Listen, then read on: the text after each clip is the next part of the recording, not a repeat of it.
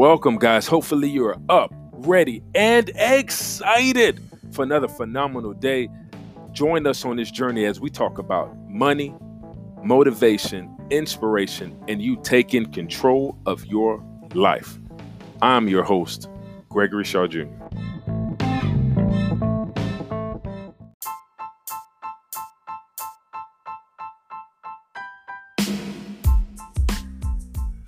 Hey guys, welcome back. Man, I'm so excited that you guys are here today. Today we're talking about the Joneses. Man, you already know what it is. Let's be honest.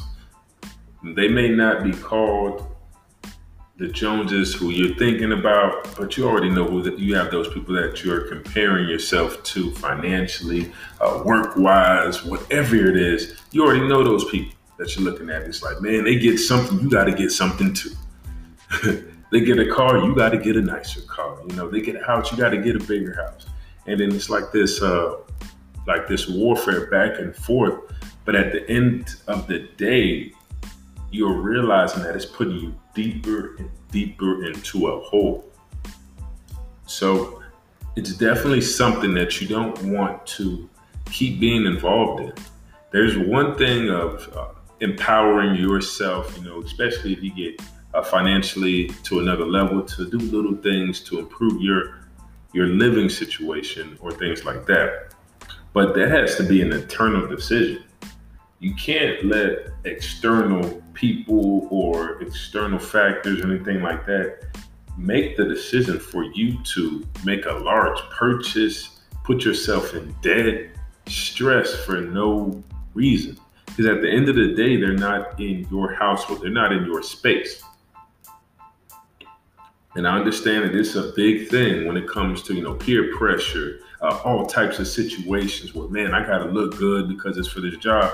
Man, at the end of the day, it's about you and your family, what's in those four walls. If they're not a deciding factor in that, please don't go into debt for them. please don't buy all this useless stuff that can be better used somewhere else and you know it and you know exactly where it could be used towards because when you do it, you think about it. You're like, man, I'm about to get this car. Dang, I got to pay off that other thing I didn't pay off yet. Mm. You know, you're making thoughts and moves like that because eventually you're going to run into a wall. Because where is your happiness actually coming from? Where is your foundation actually coming from financially? Because if you're making others or making moves based off of others, that means you are not solid to begin with. That means just a simple wind blow can push you and your family financially over the edge. And that's not a, a safe place to be for yourself or your family members. So, and I completely understand just trying to keep up with trends and things like that. But at the end of the day, it's about you. Make sure your finances or where they need to be. Make sure you have the things taken care of. Guess what? You don't need the newest car. But if some you pull up and your car is paid off, is that not more important? you don't have a monthly car payment. This actually this is your car.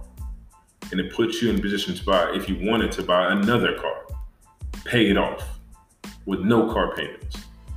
But if somebody's continuously going through the cycle of car payment, car payment, lease, lease, come on, man, you're already a step ahead, whether you know it or not. It may seem like, man, I don't have the newest thing, but I promise you are on the right track.